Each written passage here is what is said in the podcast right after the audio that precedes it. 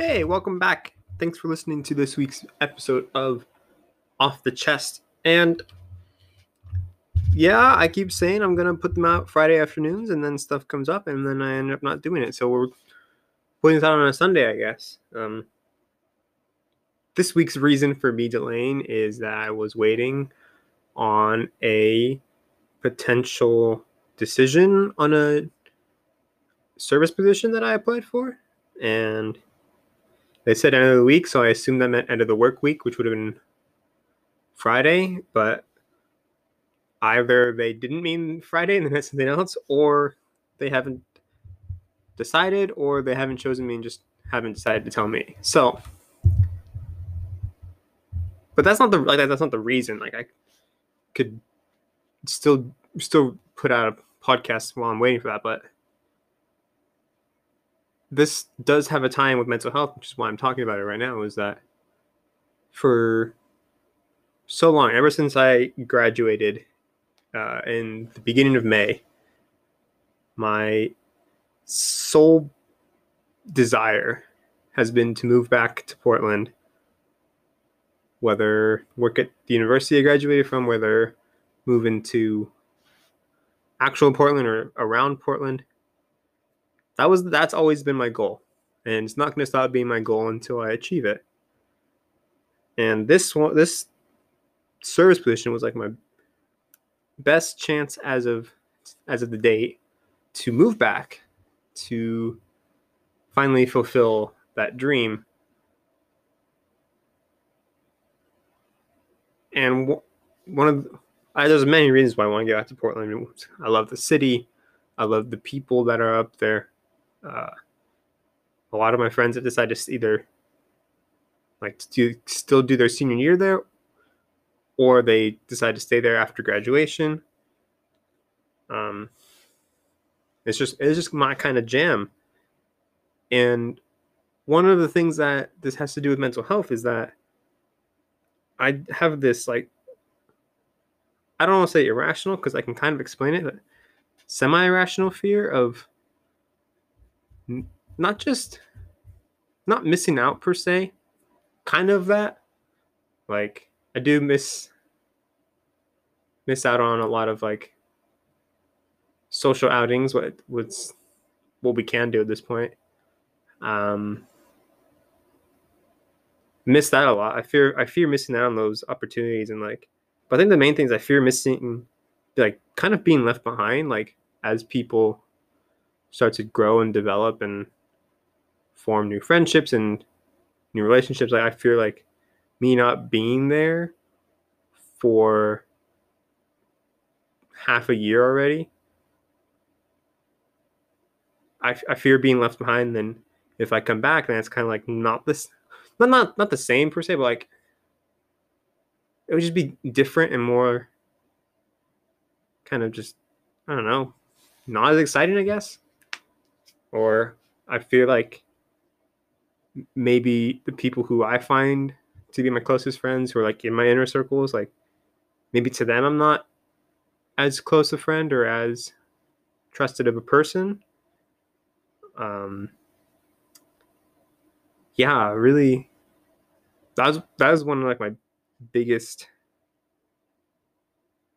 uh, faults, insecurities, problems, mental health issues, you know? Like, I, I'm always trying to be better, not just for myself, but like for the people around me. Because if I, like, I have this feeling like I'm not good enough, you know, like my contributions to a, a relationship aren't good enough, or to a French group, or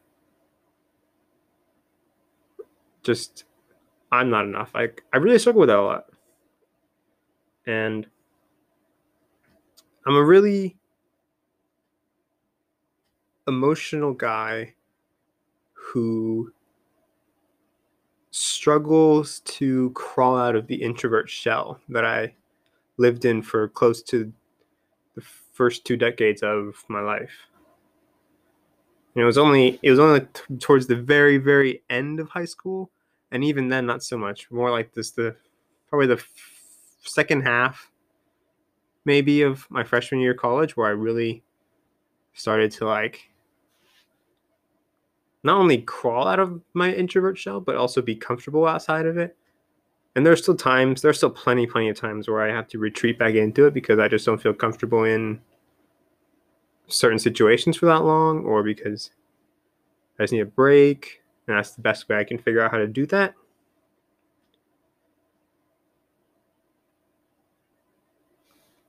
Yeah, it.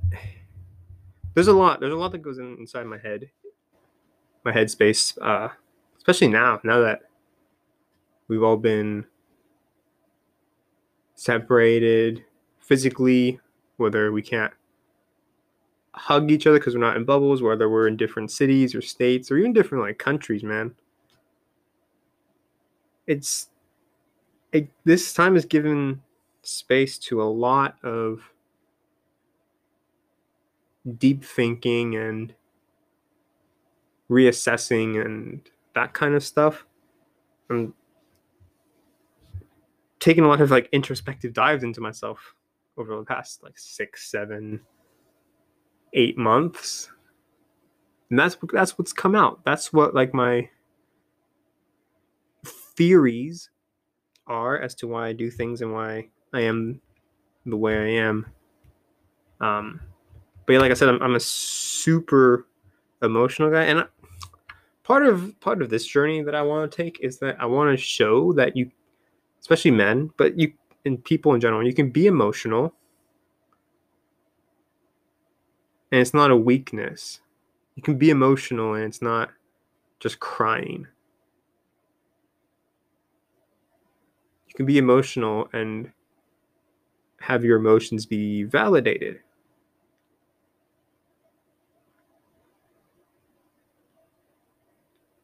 Men especially suffer from this because we all grow up in communities and societies that tell us, oh, we have to man up walk it off,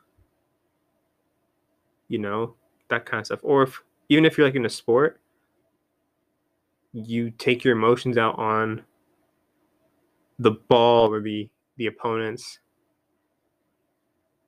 And even once in a while your own team.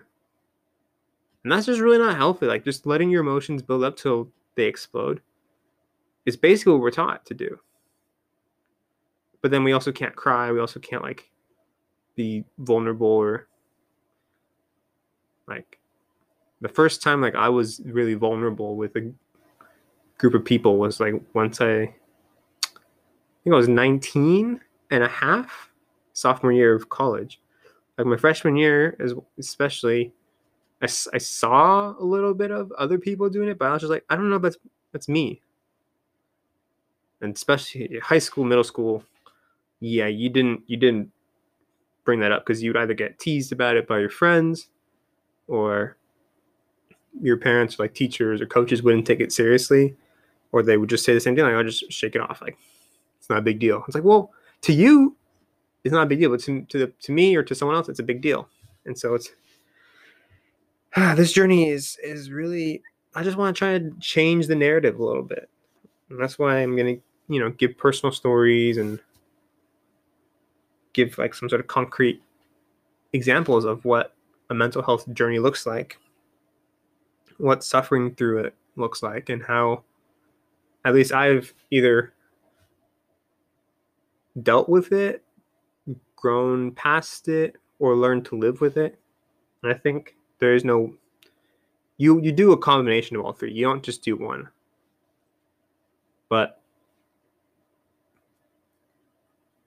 just kind of s- circle back to the mental health aspect. Like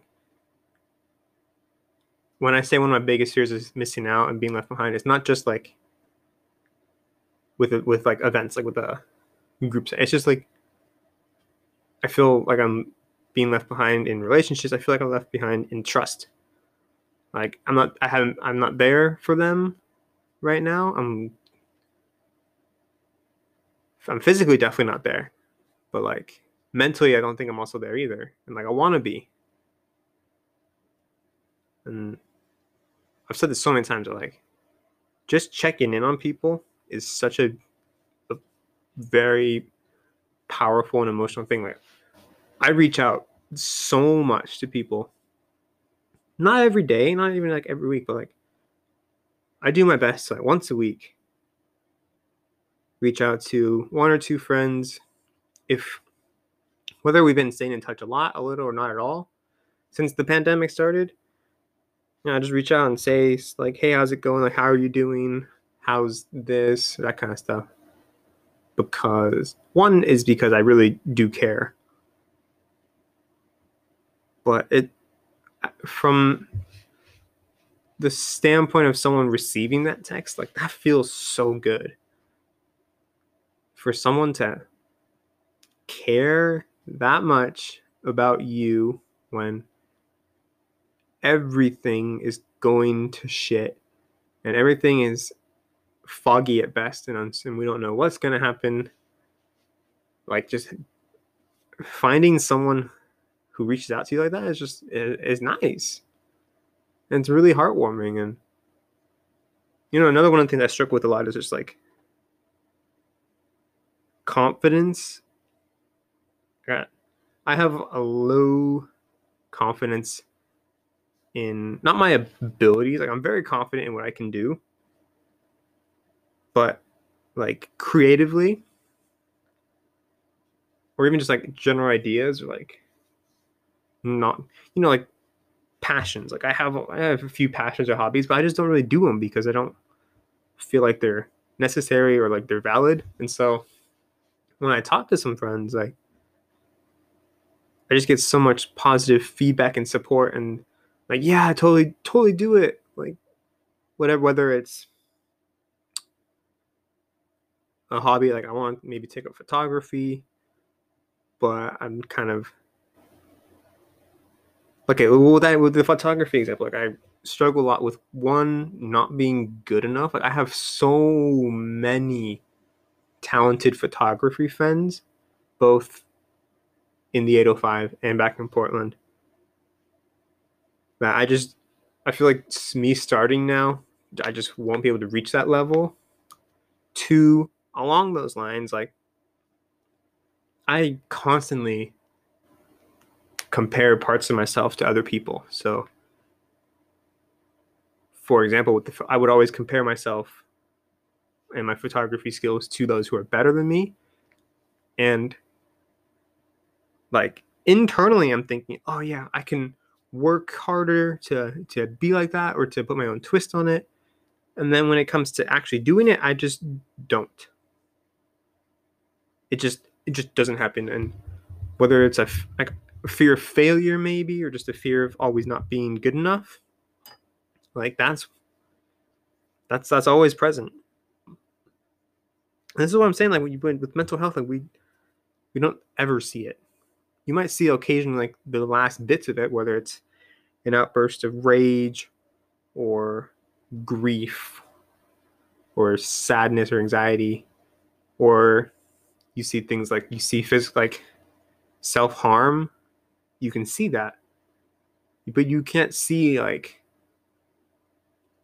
you can't really see lack of confidence or those kinds of things because they aren't necessarily physical things, but also like the people who have them have repre- have probably repressed them for so long that that just seems normal. That's like the happy people, like Robin Williams was always happy on camera and always bring joy to people. With the reports of him being depressed all the time, like you, you don't you don't realize that until until that happens, and it's kind of the same, honestly, with the coronavirus. Just like a little public health tangent. Like you, you can see things like if someone has some sort of disease that involves like rashes or swelling or pus, like you can physically see that. Whereas like if they have swelling in their cheek, like you can see that because their face will look lopsided, or if they have cuts on their arm, or they have a broken leg, like all those you can see. Whereas coronavirus, you can't really see like you can't see fatigue really. You can't really see the no taste or no smell thing. You just take their word on it. And then by the time you see it, it's too late because they're on ventilators or they're in the ICU or they're dead. And I think that's, I, I honestly think that's a really good example, comparison wise, to mental health because it's very hard to see insecurities. Now, once someone tells you about them and once you know them about yourself, like they're obviously very clear to see. So that's a little that's just a little short like mental health check-in for for this week's episode. Next week I promise it's gonna be more of the deep dive with with with more stories. But thanks for listening. We're going to be back on Fridays. Stay safe. And thanks for listening. We'll see you next week.